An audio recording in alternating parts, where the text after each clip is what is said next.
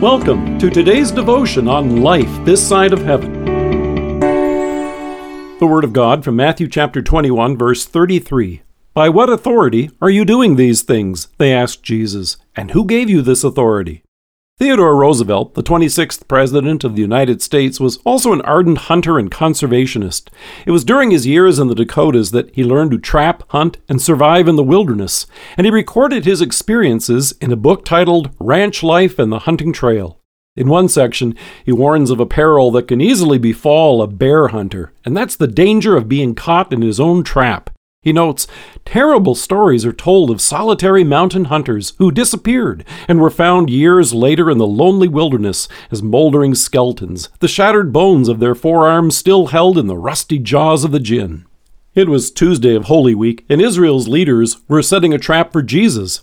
Matthew tells us that Jesus entered the temple courts, and while he was teaching, the chief priests and the elders of the people came to him. They had heard his teaching, witnessed his miracles, saw how he had healed people, and were even on hand when he raised Lazarus from the dead. They had all the answers to their questions before them, but they refused to believe what their eyes had seen and what their ears had heard. And now, after Jesus entered the city to the cheers of the crowd, he proceeded to drive off the dove dealers and the money changers who had set up shop right there in the temple courts. They had seen and heard enough, so they set the trap by which they hoped they would snare our Savior like pulling open the two sides of a steel trap, they asked him two questions. By what authority are you doing these things? They asked, and who gave you this authority? They were hoping that if Jesus said his authority was from God, they could accuse him of blasphemy. If he said it was on his own, well, they could accuse him of just being a common criminal. But in love for them, and wanting to show the crowd the danger of what they were doing, he asked two questions of his own. John's baptism, where did it come from? Was it from heaven or from men? They recognized immediately the trap in which they now found themselves. They had fallen into their own trap. They reasoned that if we say from heaven, he will say, then why didn't you believe him? And if we say from men, we're afraid of the people, for they all hold that John was a prophet. Jesus' authority was clearly from God. In rejecting the Savior and the salvation the Father sent him to bring, they were rejecting God Himself. And like that solitary bear hunter caught in the crushing steel grip of his own trap, they too would perish. There are those today who pose questions about Jesus with no desire to know the answer.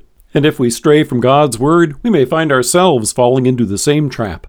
Think of how often you've heard someone say, If God is so great, why do bad things happen? If God is so powerful, why doesn't He do something about all the evil in the world? They ask these questions assuming that there are no answers. But there are. As Paul explains in Romans, sin entered the world through one man, and death through sin. And in this way death came to all men, because all sinned. Blaming God for our sin and the suffering that has come into the world as a result of it would be like the hunter setting the trap, getting his foot caught in it, and then blaming the bear. No, instead, we come before God, confessing that we have sinned in thought, word, and deed, and like one caught in our own bear trap, we cannot free ourselves from our sinful condition. Together as his people, then, we take refuge in the infinite mercy of God, our Heavenly Father, seeking his grace for the sake of Christ and saying, God, be merciful to me, a sinner. And the good news is that God has done something about our sin and suffering by sending His Son, and by His perfect life in our place and His death for us on the cross, He has brought us salvation, and He has brought it to all who trust in Him. He has pried apart the jaws of death and brought us forgiveness of sins and life in our Savior. Let us pray. Loving Savior, thank you that by your cross and with your Father's authority you have released me from the bear trap of my sin and death. Amen. Thank you for joining us.